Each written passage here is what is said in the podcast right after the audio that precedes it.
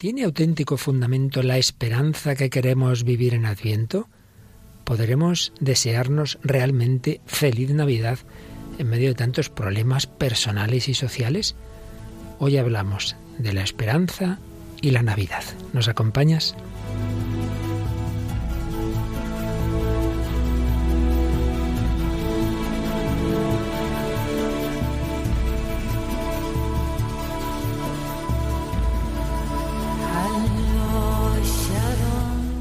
El hombre de hoy y Dios, con el padre Luis Fernando de Prada.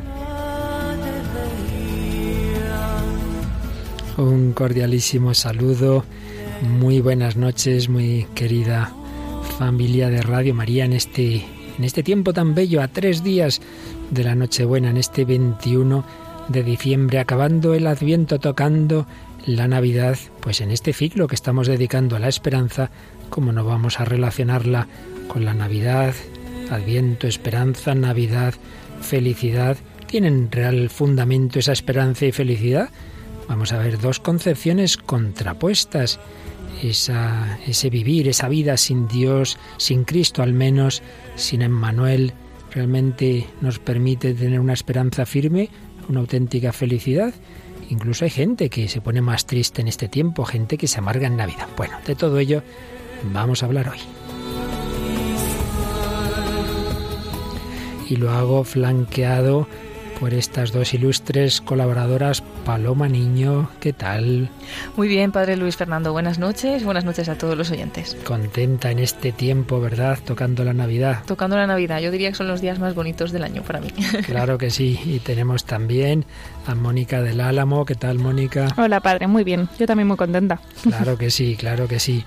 Bueno, pues, pues vamos a irnos preparando para entrar en este programa, pero primero, como siempre, una miradita rápida que nos hace Paloma de algunos correos, de algunos mensajes en Facebook. ¿Qué nos traes hoy, Paloma? Pues hemos seleccionado algunos de esos comentarios que nos dejan nuestros oyentes en las publicaciones de Facebook y entre ellos, por ejemplo, el de Clota Mesa que nos dice Radio María, felicitaciones por tan interesantes programas. Aurea González Guzmán nos dice que bien me siento cuando os escucho, que el Señor os colme de bendiciones.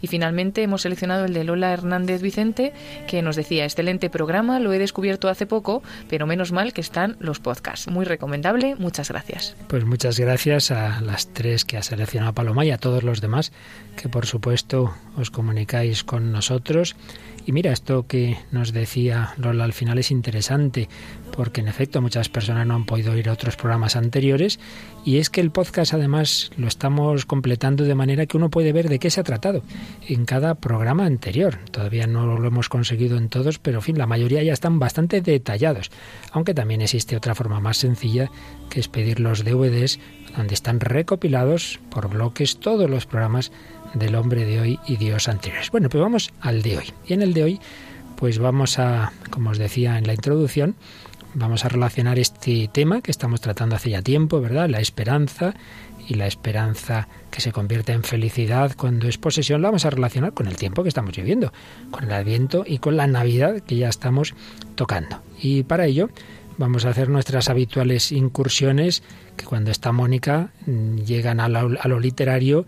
Nos traes hoy, Mónica, dos, dos relatos, ¿verdad? Sí, uno de Mariano José de Larra, periodista, y luego también tenemos eh, una leyenda popular alemana, un cuento popular alemán. Que nos van a dar visión negativa y positiva de la Navidad según la actitud con la que se viva. Como siempre, tenemos música. Y oye, coincide que las dos canciones que tenemos son en inglés, Paloma. Sí, la primera que vamos a escuchar es la de Rise Up de Andra Day. Y luego, pues hay una canción preciosa de Michael Carr que anda por ahí por internet, en diversas eh, versiones, en diversos conciertos, y hemos cogido uno recientísimo. Es la canción Immanuel Sons of Price, una canción muy indicada para este tiempo, el Emmanuel, pero la versión que se cantó en octubre octubre de 2016, 22 de octubre, en la Catedral de Pamplona y además dedicada como regalo de 80 cumpleaños al Papa Francisco. Y es que el Papa Francisco ha cumplido esos 80 años el pasado sábado 17 de diciembre y ahí le grababan eh, varios cantos y uno de ellos que vamos a escuchar hoy es este Immanuel Sons. Pero nuestro programa va a tener bastante presencia del cine y de una, de una película clásica y clásica para el tiempo navideño, una auténtica maravilla. La película Qué bello es vivir. Qué bello es vivir de Frank Capra, interpretada por James Stewart. Inolvidable película, aunque sea en blanco y negro, vale la pena ver una y otra vez. Es una auténtica joya. Bueno, pues con todo esto hablaremos de la esperanza, de la felicidad, de la Navidad.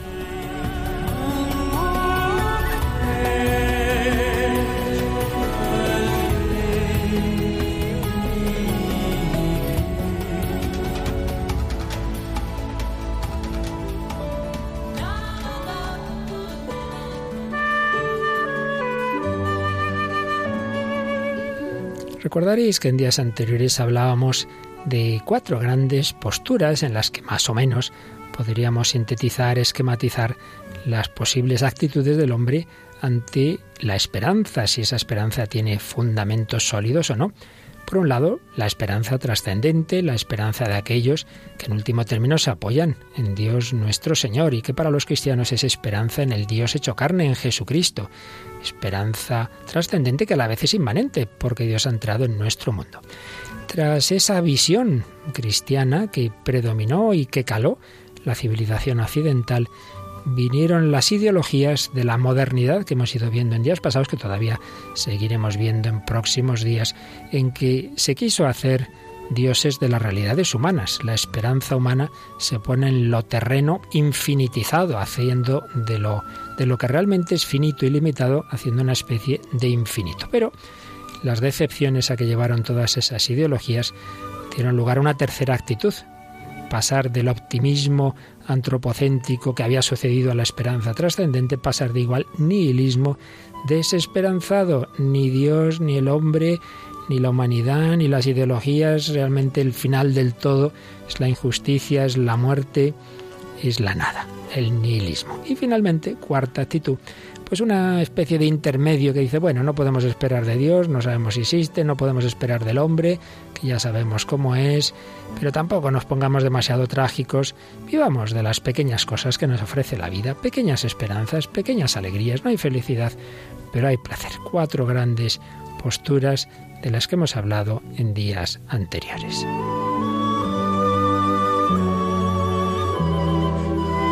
Y dentro de esa segunda actitud de, intentar mm, hacer grande lo que vemos en este mundo, estábamos siguiendo un poquito la evolución de la filosofía moderna, desde aquellos planteamientos de Spinoza que hacen divina la, naturaleza, que hacen divino este mundo, a los planteamientos del empirismo que veíamos el día anterior, que que por el contrario señalan los límites, los límites de lo humano, los límites de nuestro conocimiento, los límites de lo que realmente tenemos ante nosotros. Pues bien, tras esas dos actitudes aparece el gran Immanuel Kant. Kant, testigo de la problemática humana. Estamos siguiendo en esta evolución, recordaréis, una conferencia del padre claretiano Luis María Iturrioz y nos recuerda cómo Kant intentó hacer una síntesis entre las dos tendencias de racionalismo y empirismo. Eh, Kant es consciente de la limitación del hombre, no, no piensa en absoluto que el hombre tenga esa infinitud de la que nos hablaba Spinoza. Más bien, va a hablar mucho de los límites de nuestro conocimiento y va a decir que el hombre, por su razón, no puede llegar a Dios. Tiene una especie de agnosticismo teológico especulativo, aunque él personalmente fuera creyente, pero decía que la razón, la razón teórica como tal, no puede llegar a Dios. Pero eso sí, decía que podríamos llegar a Él por una especie de, de postulados que dice de la razón práctica, dice, tiene que existir Dios si se cumplen, si queremos que se cumplan nuestros deseos, deseos de justicia. En este mundo no hay justicia, tiene que haber una eternidad, tiene que haber un Dios que, que dé recompensa, eh, deseos de, de, una, de una felicidad eterna. El hombre la busca. Si no hay un Dios que nos dé esa eternidad, no se van a cumplir nuestros deseos. En fin, por ese camino, él intenta llegar a Dios, aunque no sean demostraciones, sino, como él dice, postulados. Pero por otro lado, Kant reduce la religión fundamentalmente a una moral. Pero por otro lado, también esa moral viene a decir que no hay que apoyarla en el Dios legislador, sino en la naturaleza como tal, una moral que pretende autónoma.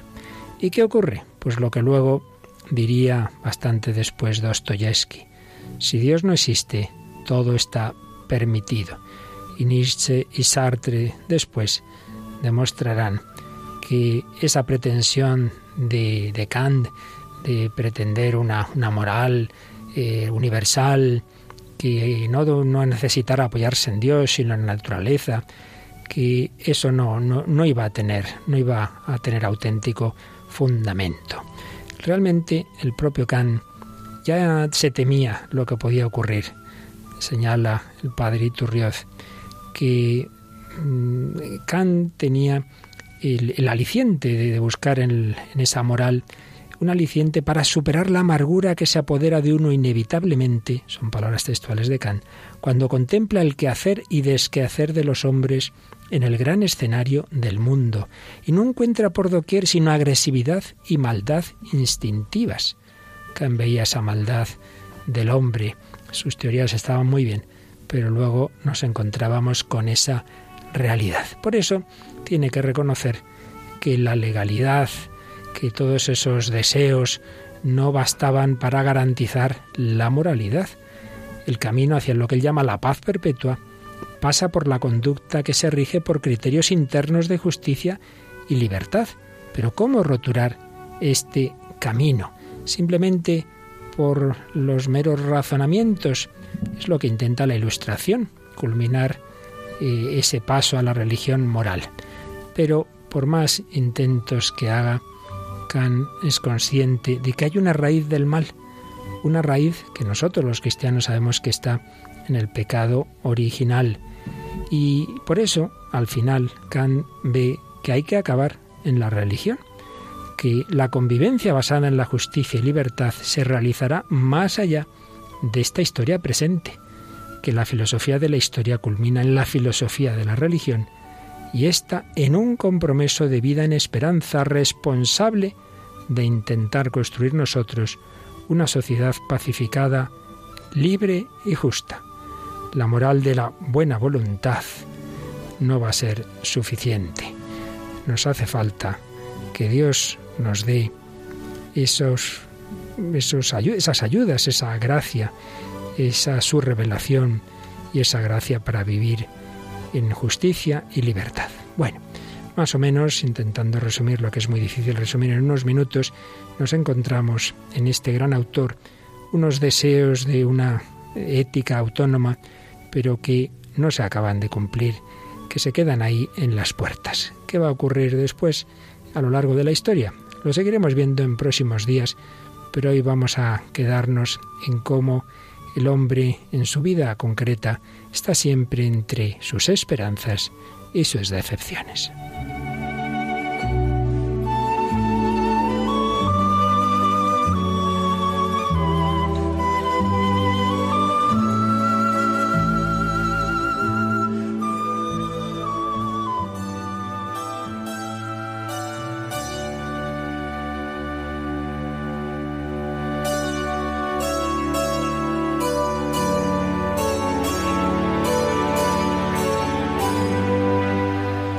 Pues aquí seguimos en Radio María, en El Hombre de Hoy y Dios, hablando de la esperanza, de la felicidad, de si son posibles sin, sin la fe en el Dios hecho carne, sin la fe cristiana en la encarnación. Aunque en su momento profundizaremos en ello, hoy queremos fijarnos particularmente en esas dos posibles formas de afrontar la realidad. Cuando uno tiene la fe en la encarnación, cuando uno cree en que realmente Dios se ha hecho carne en Jesucristo y cuando no lo cree así, cuando intenta apoyarse simplemente en eso, en morales autónomas, el estilo de Kant, en una religión de tipo racional, en la ciencia, en las ideologías. Bueno, todo esto, como ya hemos comentado, lo trataba de una manera maravillosa el Papa Benedicto XVI en su encíclica sobre la esperanza, Espe Salvi, número 26, que ya leímos en un programa anterior, pero vale la pena que lo recordemos, nos decía, no es la ciencia la que redime al hombre, el hombre es redimido por el amor. Pero el hombre se da muy pronto cuenta de que el amor que se le ha dado por sí solo no soluciona el problema de su vida, porque es un amor frágil, que puede ser destruido por la muerte. Bien lo sabemos, nos apoyamos en personas frágiles que nos pueden fallar o que pueden morir. El ser humano necesita un amor incondicionado, necesita esa certeza que le hace decir, ni muerte ni vida, ni ángeles ni principados, ni presente ni futuro, ni criatura alguna podrá apartarnos del amor de Dios manifestado en Cristo Jesús, Señor nuestro. Si existe este amor absoluto, decía Benedicto XVI con su certeza absoluta, entonces, solo entonces, el hombre redimido suceda lo que suceda en su caso particular.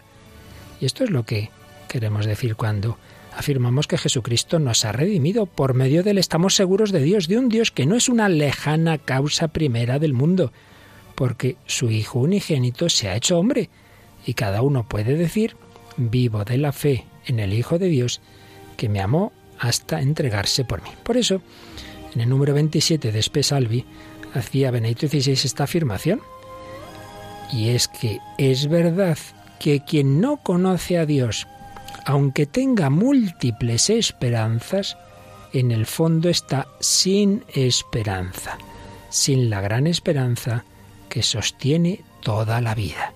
La verdadera, la gran esperanza del hombre que resiste a pesar de todas las desilusiones, solo puede ser Dios, el Dios que nos ha amado y que nos sigue amando hasta el extremo, hasta el total cumplimiento. Claro, porque simplemente decir Dios, pero un Dios lejano es casi como no decir nada.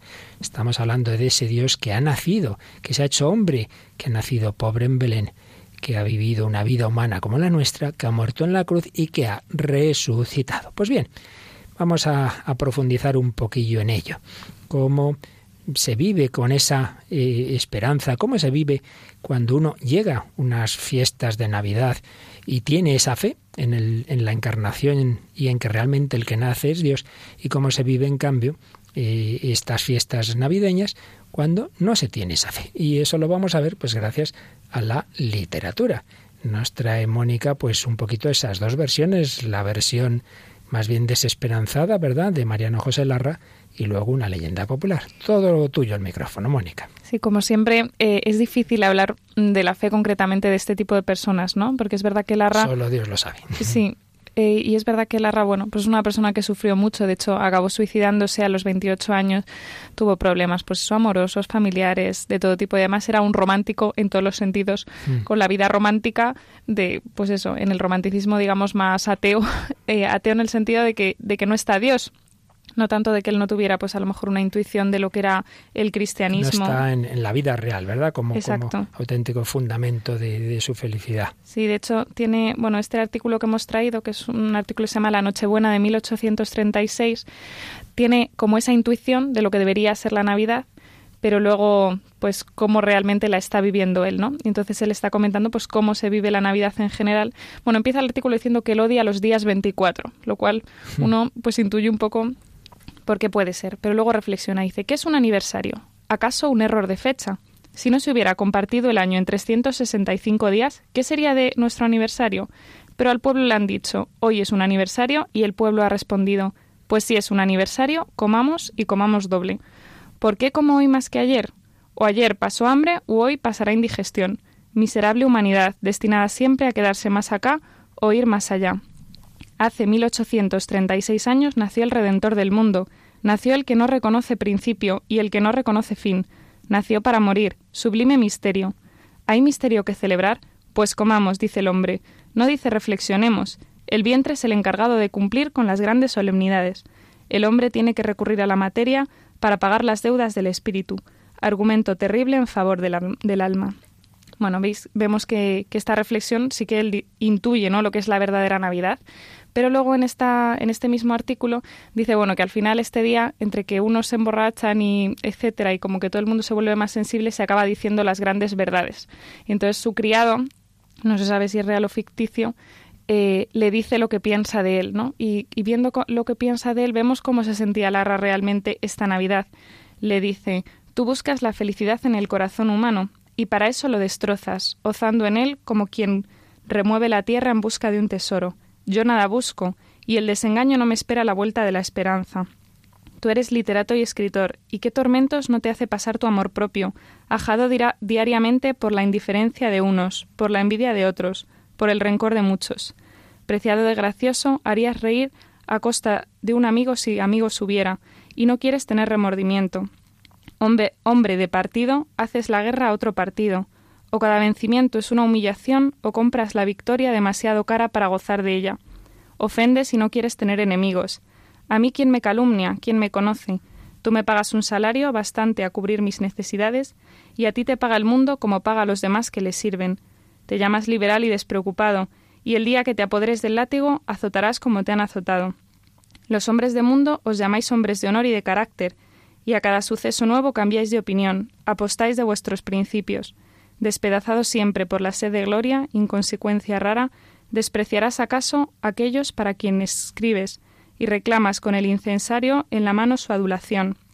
Adulas a tus lectores para ser de ellos adulado, y eres también despedazado por el temor, y no sabes si mañana irás a coger tus laureles a las Baleares o a un calabozo. De alguna manera enlaza con lo que leíamos de, de la espesa albino, todas esas pequeñas esperanzas que tiene, podemos decir, el propio Larra, ¿no? que es el que pone en boca de su criado sus miedos, a lo mejor, como que las va tirando, ¿no? Pues buscas la gloria y mira dónde está la gloria. Él tenía mucho éxito como periodista, él criticaba mucho, era muy criticado, pero también era admirado. Bueno, de alguna manera enlaza, ¿no? Lo que debería ser la Navidad, esa, lo que es la profunda esperanza, la decepción, ¿no? De que nadie vive esto, él generaliza, nadie vive esto, lo que hacemos es comer en Nochebuena. Y luego eso, como las profundas decepciones que tiene él ¿Por qué? Porque está hablando de esas esperanzas, digamos, limitadas, ¿no? O, en lo puesto en lo humano.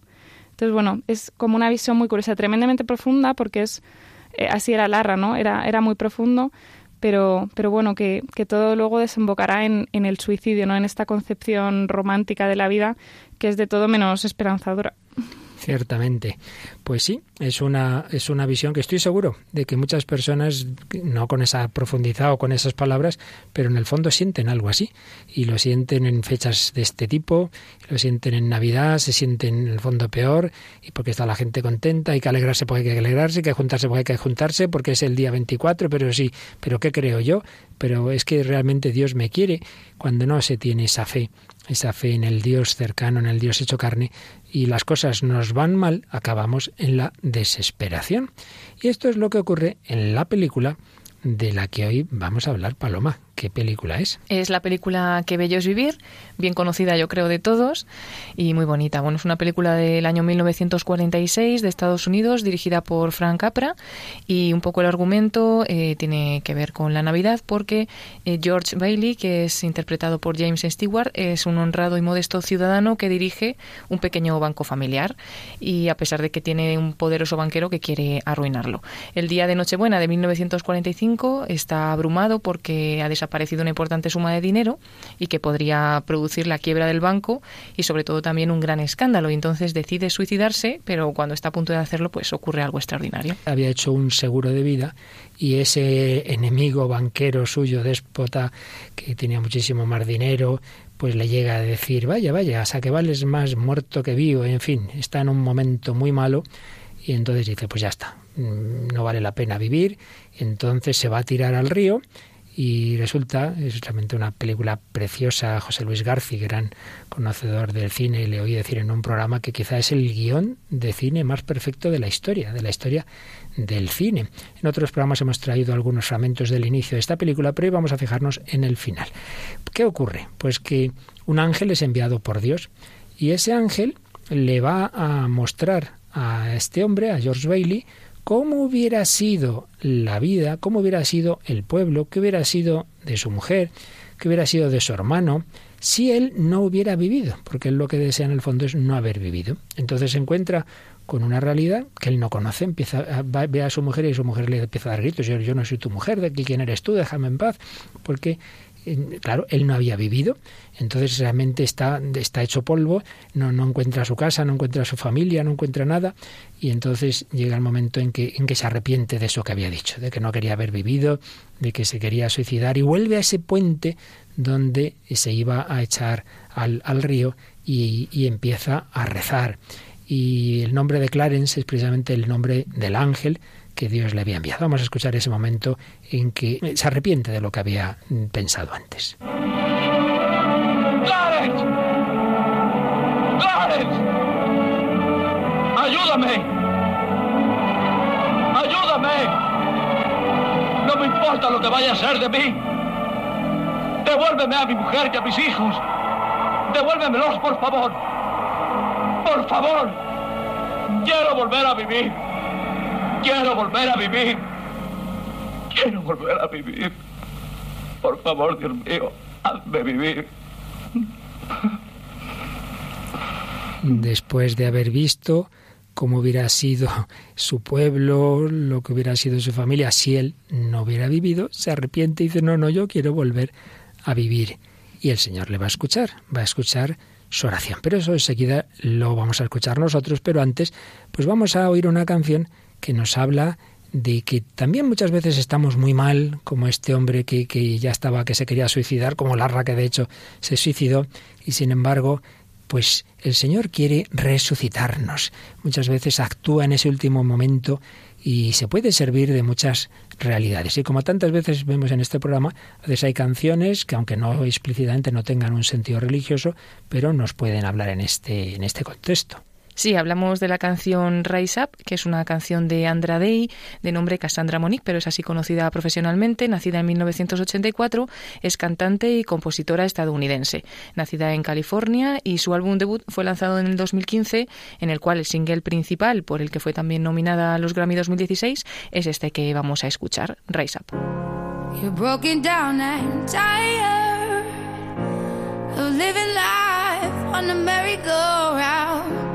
You can't find a fighter, but I see it in you, so we gon' walk it out. Move mountains, we gon' walk it out and move mountains. And I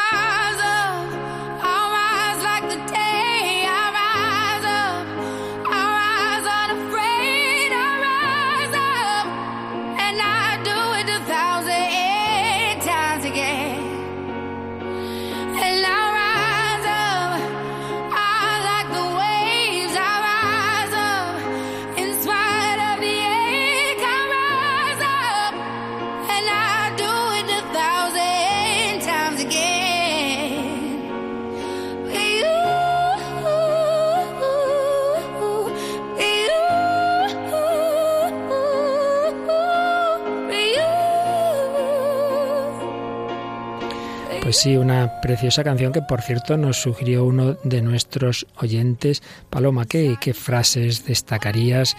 Porque creo que nos viene muy bien para hablar de la esperanza. Realmente cualquiera, cualquiera de ellas, porque la canción empezaba, estás cansado y derrotado de vivir la vida en un carrusel y no puedes encontrar al luchador, pero lo veo en ti, así que caminaremos afuera y moveremos montañas, caminaremos afuera y moveremos montañas. Pues sí, fíjate, estás cansado y derrotado como estaba George Bailey, protagonista de esta película de la que estamos hablando, como estaba Larra, que lamentablemente fue protagonista real de su propio suicidio.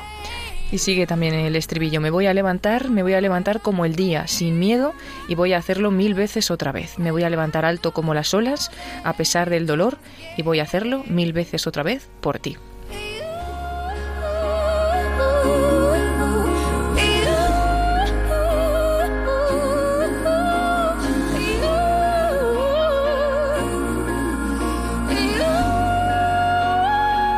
Y va a seguir diciendo, cuando el silencio no es tranquilo y se siente como si fuera difícil respirar, y sé que te sientes como muriendo, pero te prometo que tendremos el mundo a nuestros pies, moveremos montañas, caminaremos afuera, me voy a levantar.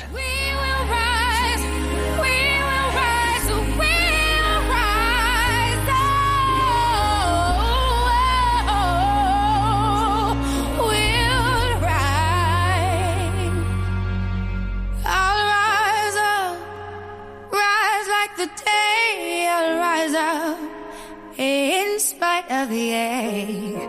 I will rise a thousand times again, and we'll. Rise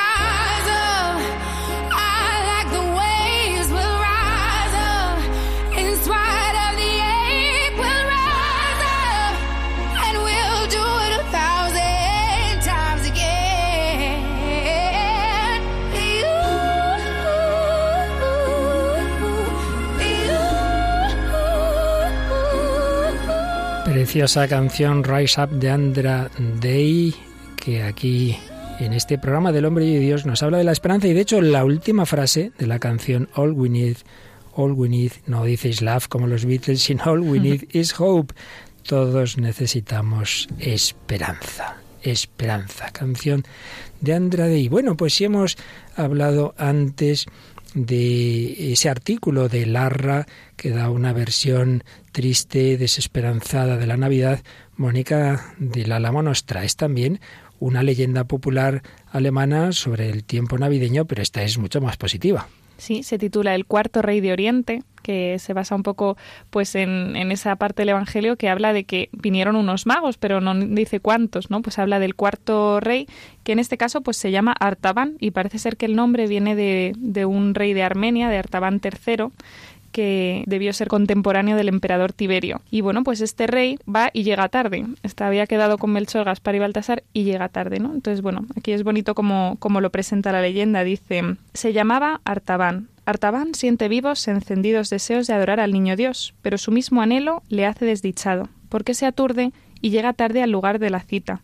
Melchor, Gaspar y Baltasar habían de ser sus compañeros de viaje, pero Melchor, Gaspar y Baltasar ya han partido, y su séquito, lento, se desliza por caminos de polvo, que alguna palmera bordea, y por desiertos de arena, sobre los cuales el viento salta enfurecido. Estaba el lugar de la cita cerca de los fantásticos muros del templo de Borsipa, que levanta en el aire tranquilo hacia la inmovilidad cálida del cielo, igual que una escalinata intensa su torre de siete pisos, no lejos de la populosa Babilonia. Y no es que Artaban no se hubiera preocupado de llegar a tiempo a aquel lugar, ni que hubiera dejado de llenar sus ojos con la viva luz de la estrella, anunciadora del prodigio y guía del camino, que en la dura seda del cielo parpadeaba, ni que se hubiera olvidado de elegir las ofrendas que depositaría a los pies de Jesús. Llevaba un diamante de clarísimo fulgor, un rubí luciente y un pedazo de jaspe. Después de, de todo este relato, pues empieza a decir que, que llega, ha llegado tarde porque se ha encontrado con un, un hombre al que han robado unos ladrones entonces le da uno de estos regalos.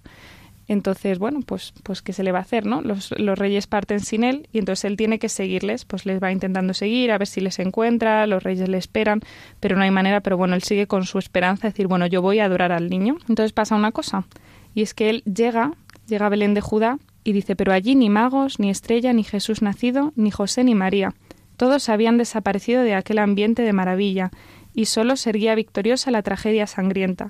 Y solo era el rey Herodes que, enfurecido, anhelando furiosamente la muerte de Jesús, lanzó a sus soldados por los campos y por las aldeas, manchando con sangre de niños inocentes la amargura polvorienta del suelo. La ira del tetrarca, como todos sabéis, no pudo alcanzar su objetivo. El niño Jesús, María y José huían a Egipto, mientras una turba loca de soldados se solazaba asesinando a tantísimos inocentes. Pero entre tantos no tenía que faltar un soldado de buen corazón. Sentía verdadera repugnancia por el cumplimiento del ordenado. Su ánimo se indignaba y aún se compadecía. Pero ¿cómo desobedecer las órdenes? Entonces este mago eh, Artaban se encuentra con esta situación, ¿no? Su esperanza, ¿no? De encontrar al niño de adorarle, pues parece que se ve de alguna manera pues defraudada porque llega y ya no solo ha acabado todo, sino que solo ve mal. Y bueno, lo que hace es evita que este soldado mate al niño y le da otro de estos regalos. Y él sigue aún así buscando, diciendo, bueno, yo le voy a encontrar. Entonces le sigue buscando, pasan los años, 33 años exactamente, y, bueno, llega a Nazar eh, pasa por Nazaret buscando, acaba en Jerusalén a los 33 años y bueno, allí se encuentra a una chica que su padre debía mucho dinero y entonces la iban a vender como esclava, entonces él con el tercer regalo que traía para el niño Jesús, pues paga la libertad de esta mujer y allí se encuentra con Jesús, Dice, mas he aquí que un terrible estrépito agita la tierra. Jesús muere sobre el Calvario, clavado en la cruz, expira por la salvación de los hombres. Prodigios de noche manchan el mundo. Resucitan muertos, se abren las tumbas, saltan piedras disparadas de las montañas y de la orilla de los caminos. Una de ellas hiere violentamente a Artaban, que se siente súbitamente inmerso en un sueño profundo y dulcísimo.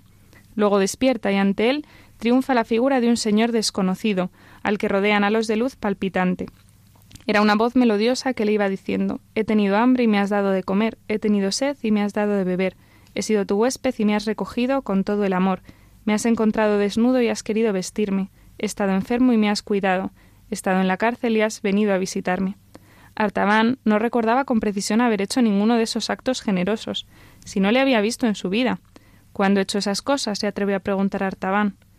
Y otras palabras escuchó aún, como las de las anteriores, que no eran sino eco de las del Evangelio que había de ofrecer al mundo entero. En verdad te digo que lo que has hecho por mis hermanos lo has hecho por mí. Y Artaban comprendió entonces que cuantas obras buenas hasta entonces había hecho honraban a Jesús, a aquel a, que, a quien con tanta ansiedad buscaba, y al que sin saberlo había encontrado hacía ya muchos días. Se había fatigado durante tanto tiempo buscando con afán insaciable a Jesús, cuando en espíritu y en verdad ya lo poseía.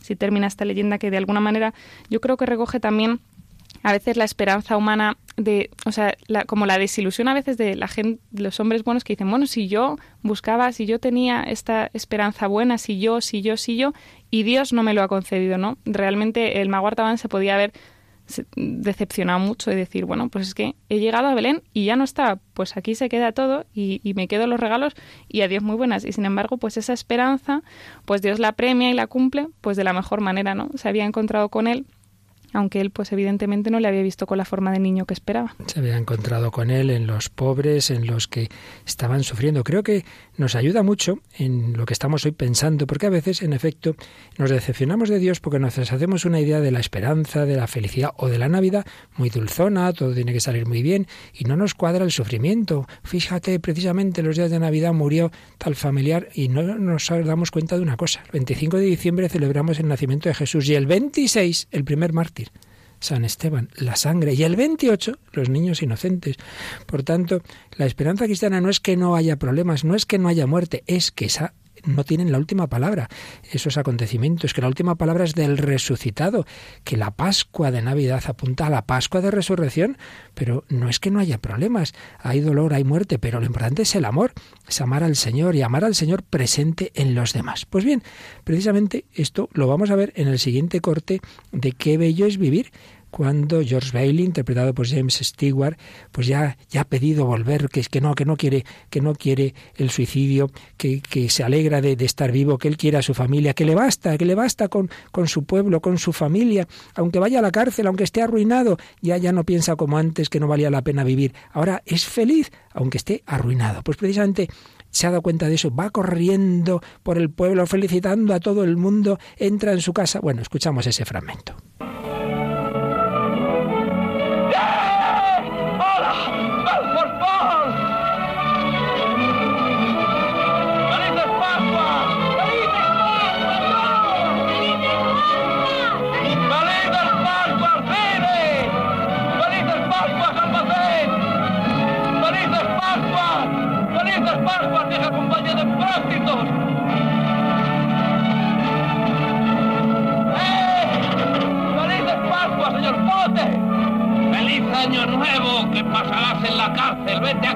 Te están esperando.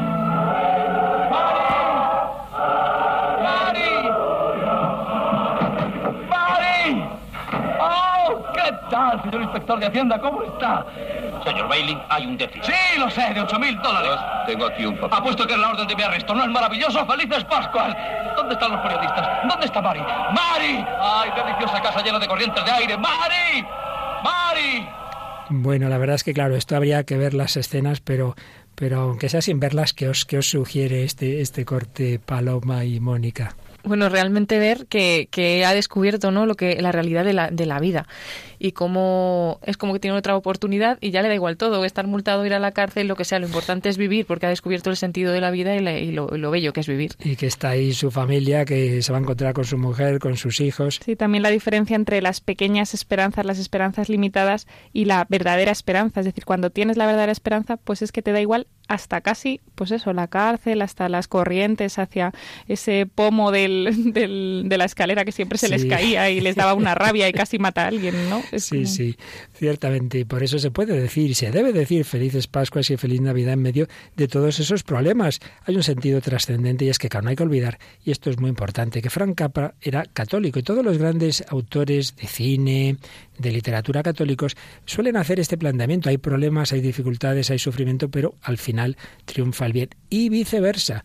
En nuestro mundo de hoy, sin fe y sin esperanza, yo recuerdo haber oído al profesor de, de cine, Juan Orellana, el contraste ¿no? de este tipo de películas de los años 40, 50, que normalmente hay un triunfo del bien, aparece el valor de la familia, de la esperanza, de la fe, y las películas occidentales modernas, suicidios, familias rotas, eh, nihilismo, todo terrible. Entonces hoy vemos estas películas y nos ay, qué ingenuidad, demasiado bonito. Y es que nos pasa eso, que hemos perdido la fe. Bueno, pues vamos a escuchar, aunque a alguno le pueda parecer ingenuo, el final de esta película, decía José Luis García, que él se declara como no creyente, eh, de- decía, le, le recuerdo haber oído en algún momento, que quizá es la escena en que podemos ver en una escena de cine lo que es la felicidad. Cuando este hombre se encuentra con su mujer, con sus hijos, y luego encima ocurre, bueno, pues que ese problema económico, hasta eso, se va a solucionar de una manera inesperada.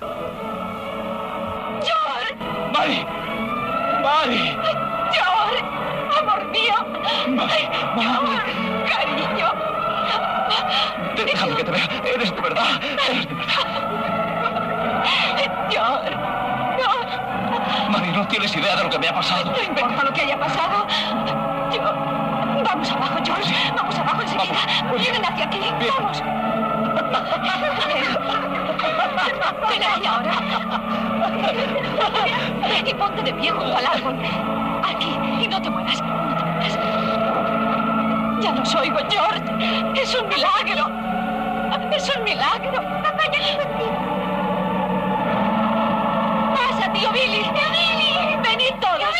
Aquí. Ah, ha sido fantástico. Fantástico. Mira, mira todo lo que traigo. Ha sido Mari, George, ha sido Mari. Le dije a unas cuantas personas que estabas en un apuro y se desperdigaron por la ciudad pidiendo dinero. Nadie preguntaba nada. Solo decían si George está en apuro, contad conmigo. No te lo puedes imaginar, no te lo puedes imaginar. Todos han volcado en mí, George. Pues ciertamente hay una dimensión sobrenatural, pero también hay un milagro humano, por así decir. El que ha dado amor, el que ha hecho el bien a muchos, se encuentra que cuando esas personas, esos paisanos suyos, ven que este hombre está en apuros, dicen, cada uno pone de su parte, cada uno saca el dinero que puede y al final realmente hasta ese problema económico se va a solucionar. También muestra cómo eh, Dios a veces soluciona las cosas de maneras inesperadas, ¿no? Porque ah, yo creo que cuando uno ve esta peli se queda como un poco con las ganas de que a Mr. Potter le pase algo, ¿no? De, porque dices, malo. es él el que ha robado el dinero, pues que se devuelva el dinero y que se solucione. Pues ni siquiera devuelve el dinero y aún así, ¿no? Como que Dios es capaz de solucionar ese problema con la generosidad de, del resto que, que tanto le deben, ¿no? A George Bailey. Realmente es preciso. Luego iremos ya al el cántico final, la última escena de la película, pero para que veamos que esto no son teorías y que en medio de sufrimientos muy grandes. Una persona puede mantener la esperanza cristiana, nos traes un testimonio que largo nos llevaría demasiado tiempo, pero aunque sean dos palabras de una mujer que estuvo en, en un lugar que, por cierto, creo que, que he estado yo, porque en el viaje que hicimos de Radio María a Lituania estuvimos en el edificio que donde tenían las, las celdas, la KGB, unas celdas de castigo en las que estuvo esta mujer. Sí, es el testimonio de Nijol Sadunait o algo así, porque Algo el, no, el lituano no le domino demasiado. Pero bueno, lo que es impresionante no es un, un testimonio de conversión como los que solemos traer, pero es una mujer bueno que trabajaba para, para un en medio de pues eso de, de la represión que sufrían del comunismo eh, estaba en un, en un medio de comunicación católico, o bueno, en una pequeña revista, eh, y le encierran en un campo de concentración. Sí, claro, porque era una revista clandestina. Claro, Entonces, exactamente, la- sí, empezando la por ahí. escribiendo. Sí. Y, y es curioso cómo ella perdona, ¿no? A los que a los que la, la bueno la juzgan, la juzgan por decir algo, la juzgan sin testigos, sin posibilidad de defenderse. Y bueno, yo creo que podemos seleccionar como el, el testimonio que dice ella, o sea, el- como su única defensa. Dice, quiero comenzar diciendo que os amo a todos como a mis hermanos y hermanas. Esto se los dice a los que la van a condenar y que si fuera el caso no dudaría en dar la vida por cada uno de vosotros. Este es el día más feliz de mi vida. Yo soy juzgada por la crónica de la Iglesia Católica en Lituania, que lucha contra la tiranía física y espiritual sobre los hombres. Esto significa que hoy soy procesada a causa de la verdad y del amor a los hombres.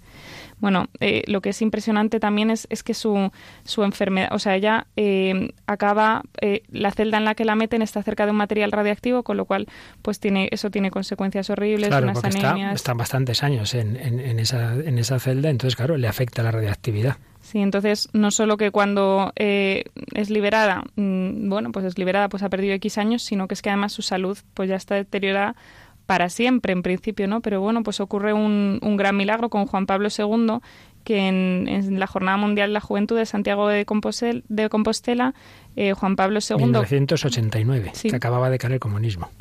pues Juan Mejor Pablo dicho, II, estaba a punto de caer.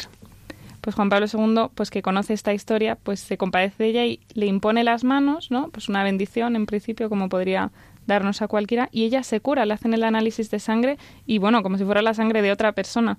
Entonces, bueno, lo que es impresionante es el milagro, pero también, ¿no? Que esta mujer que había trabajado por eh, por Dios es capaz de perdonar, ¿no? Ella cuando perdona no sabe, primero, no sabe la enfermedad, no sabe que todas las consecuencias que va a tener puede ser que muriera en el campo de concentración, que muriera, y aún así es capaz de decir, bueno, pues esto lo he hecho por Dios y además os amo, ¿no? O sea, a las personas que me vais a condenar, que me vais a hacer este daño, pues bueno, como los testimonios de los mártires, ¿no? Realmente. Pues fíjate, creo que podemos también relacionarlo con lo que decíamos de la película. La película es ficción, de la- pero la ficción pensada por un cineasta católico y esto es realidad.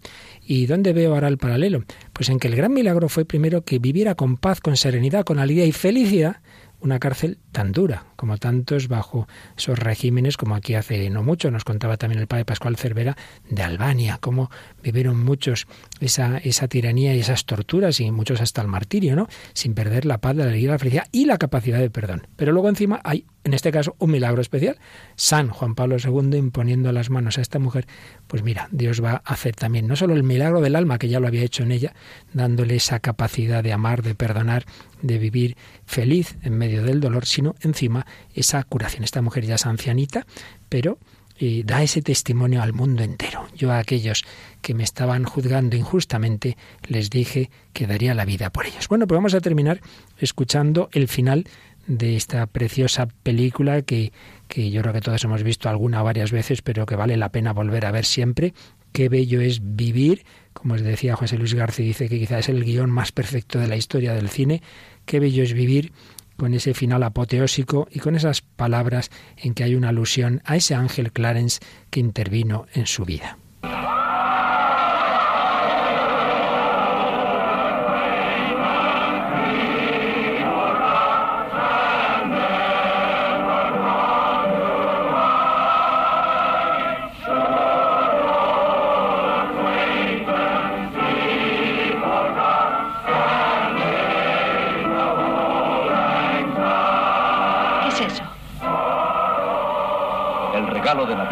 Un amigo muy querido.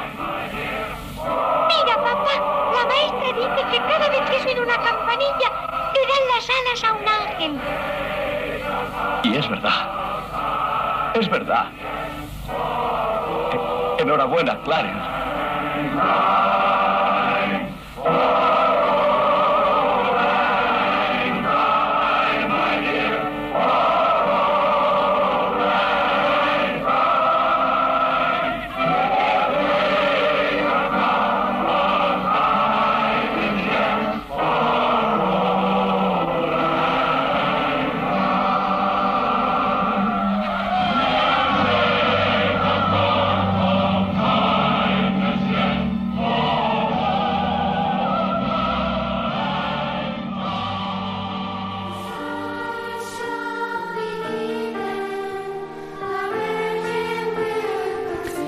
De ese cántico que estaba al final de Qué bello es vivir a, lo que se cantó el 22 de octubre de 2016 en la Catedral de Pamplona, Navarra. Un buen grupo de niños, jóvenes y adultos quisieron grabar esta preciosa canción Immanuel Sons of Praise, las canciones del Emmanuel, del Dios con nosotros, las canciones de alabanza de Michael Card, pero con un regalo que se quiso hacer al Papa Francisco por su 80 cumpleaños que hacía el 17 de diciembre de 2016, aunque como digo, esto se grabó el 22 de octubre de 2016, la iniciativa denominada Proyecto Misericordia Roma, que partió de la agrupación coral Lausin Boche del Colegio Miravalles El Redín de Pamplona. Escuchamos este cántico que nos habla del fundamento de nuestra esperanza, que es el Emmanuel. Se nos dice, se dará una señal, una virgen concebirá un bebé humano, deidad no disminuida, la gloria de las naciones, una luz para que todos vean, esa esperanza para todos, los que abarcará su cálida realidad. Y se repite una y otra vez, en Manuel, nuestro Dios está con nosotros, y si Dios está con nosotros, ¿quién podría estar contra nosotros? Nuestro Dios está con nosotros, en Manuel.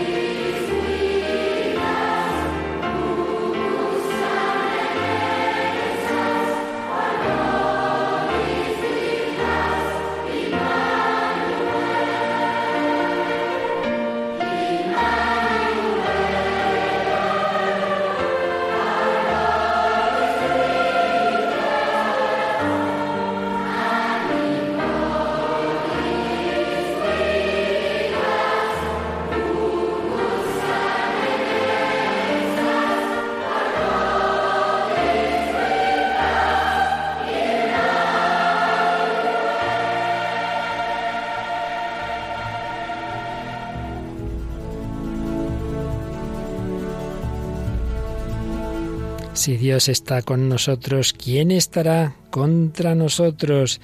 Aquel que no estimó ni a su Hijo, sino que lo entregó por todos nosotros. No hay profundidad o altura que puedan separarnos del amor de Dios.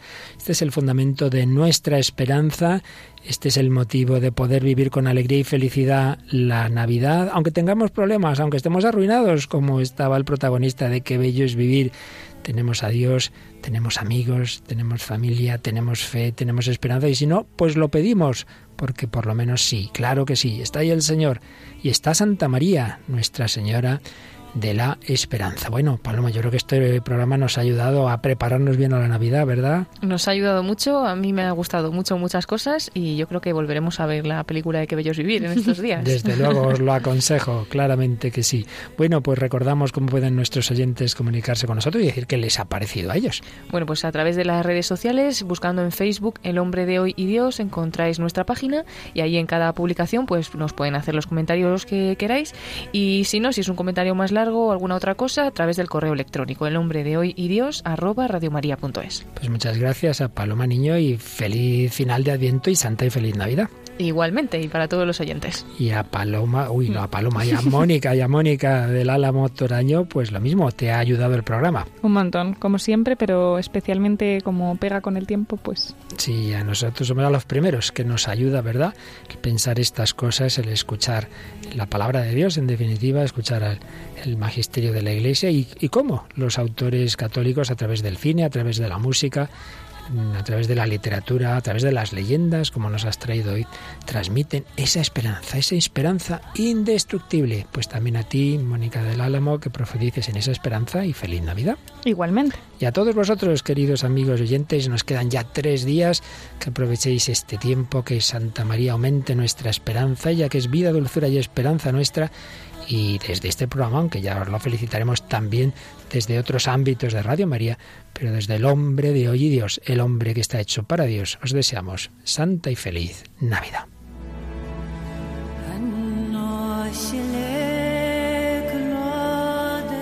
Así concluye El hombre de hoy y Dios, un programa dirigido en Radio María por el Padre Luis Fernando de Prada.